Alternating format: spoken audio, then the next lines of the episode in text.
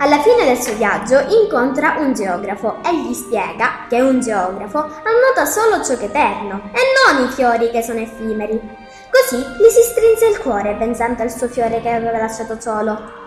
Il settimo pianeta è la Terra. Qui incontra un serpente che gli dice di essere molto potente perché ha il potere di restituire colui che tocca alla Terra da dove era venuto. Così si attorciglia nella caviglia del piccolo principe, dicendo Ma tu sei puro! Vieni da una stella!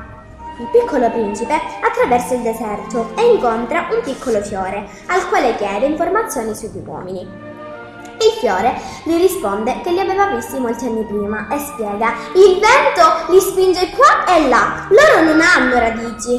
Strada facendo, incontra un giardino pieno di rose. Il piccolo principe rimane molto contrariato perché immagina di essere ricco di un fiore unico al mondo. Invece pensa di non possedere che una qualsiasi rosa. In quel momento appare la volpe. È uno dei momenti più forti del suo viaggio.